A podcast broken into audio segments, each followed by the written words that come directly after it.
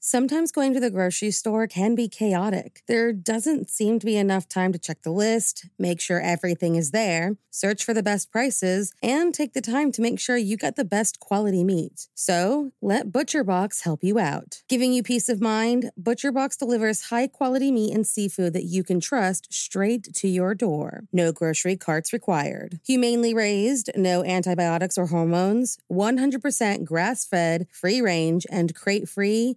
What more can you ask for? What about free shipping, customized box plans, exclusive member deals, recipe inspirations, tips, and tricks? You really can't go wrong with ButcherBox. Sign up at butcherbox.com slash morningcup and get our special deal. ButcherBox is offering our listeners a free for a year offer plus an additional $20 off. Choose salmon, chicken breasts, or steak tips free in every order for a year. Sign up today at butcherbox.com slash morningcup and use code morningcup to choose your free for a year offer plus get $20 off your first order. Hey guys, I have a podcast that I think you'll really enjoy.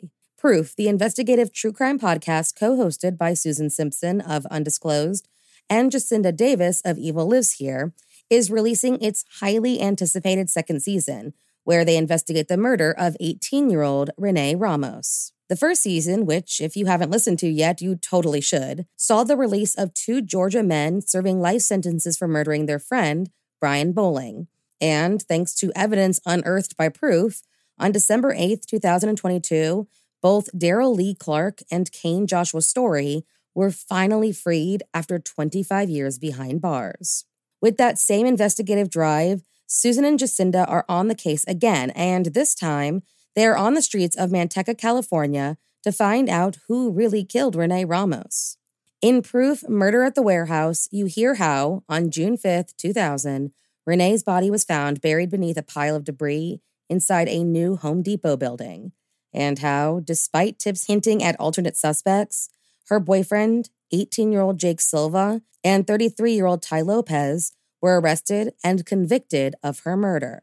Fans of true crime and investigative series won't want to miss this riveting new season. Follow the case as Susan and Jacinda uncover long overlooked evidence about what really happened to Renee by listening to Proof Murder at the Warehouse wherever you get your podcasts.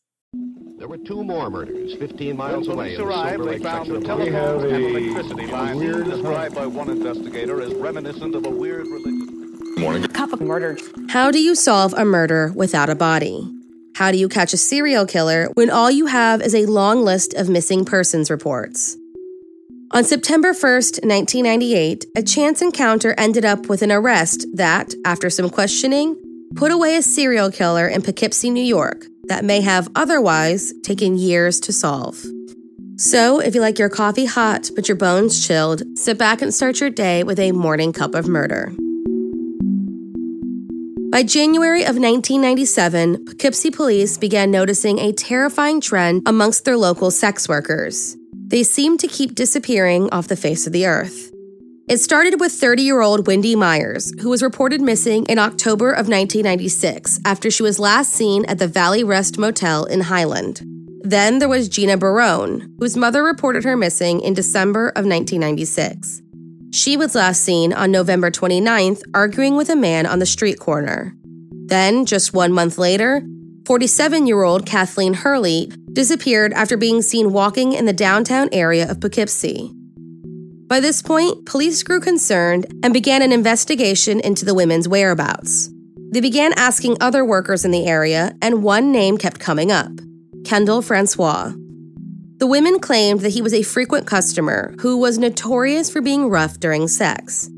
Now, since being rough really isn't a crime, all they could do was place him under surveillance and wait for him to slip up. Then came a missing persons report for a woman named Catherine Marsh. She, like the women before her, was a small, petite, white, brown haired, blue eyed sex worker, and police had a hunch it was connected with the others. But they had Kendall under surveillance, so how did they miss it? Well, Catherine had actually been missing since November 11th, 1996. And for whatever reason, it took her mother four months to report her missing.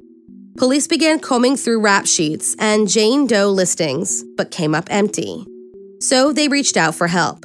They contacted the FBI about a month after Catherine's report, and while they were eager to help, there was very little to go by. These women had vanished. There were no bodies, no crime scene, and only one very flimsy suspect. They really weren't sure how they could help. Then that November, a fourth woman was reported missing.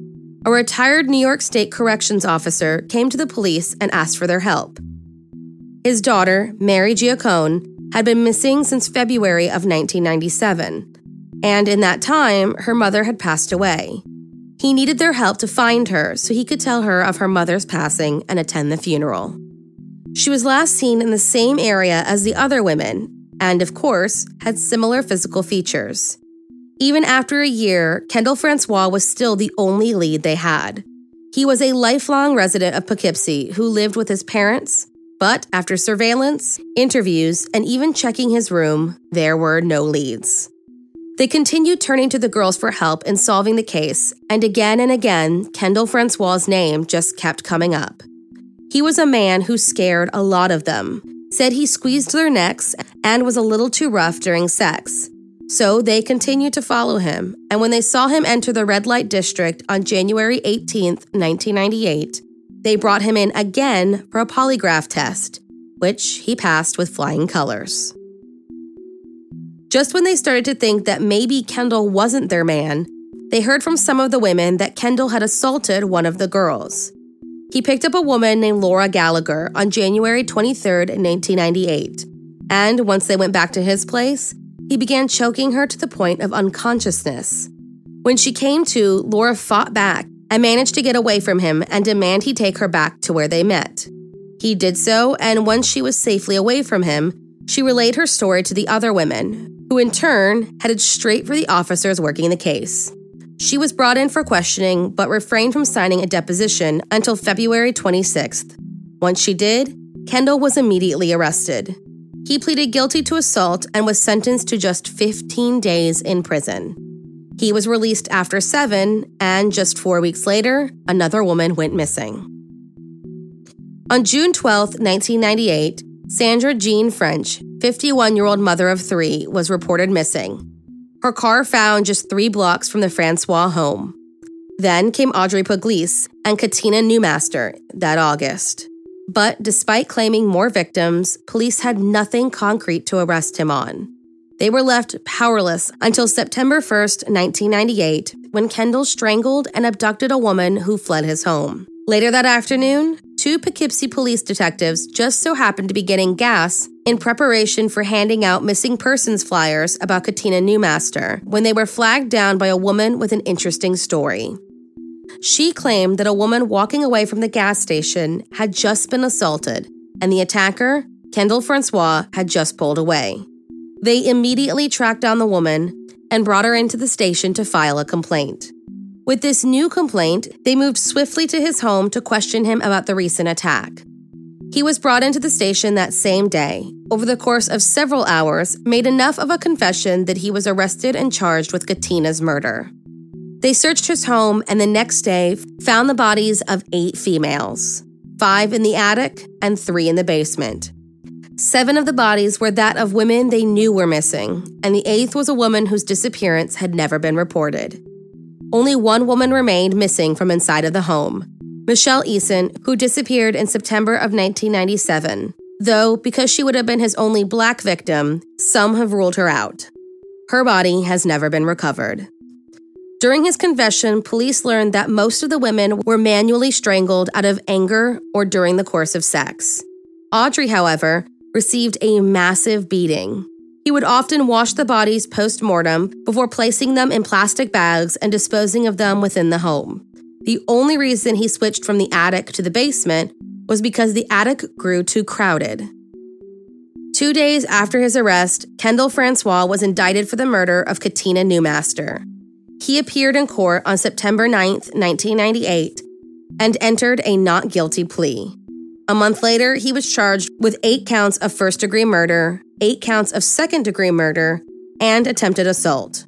With these new charges and the potential death penalty, his lawyers entered a guilty plea on December 23, 1998, thus avoiding a jury trial. But on February 11th, 1999, the county court ruled that they were not going to accept his guilty plea.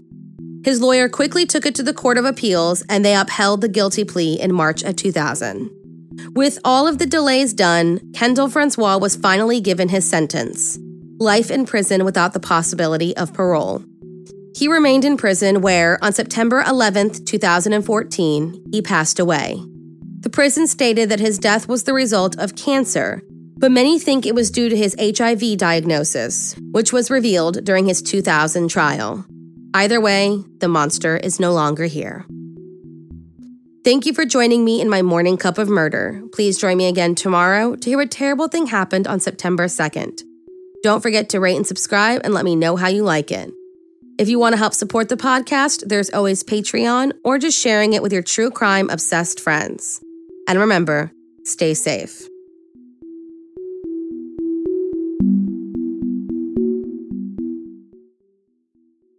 Thank you for listening to Morning Cup of Murder. This is a daily podcast that tells you what happened on this day in true crime history. In short, easy to listen to episodes that you can finish on your commute or while you enjoy your morning coffee. So make sure you check back every morning. My name is Karina. I am the creator and host. You can find Morning Cup of Murder on Twitter, Instagram, and Facebook. I have also set up a Patreon where you can donate a small monthly contribution to the podcast. All those links are in the episode description. Thank you again and have a wonderful day.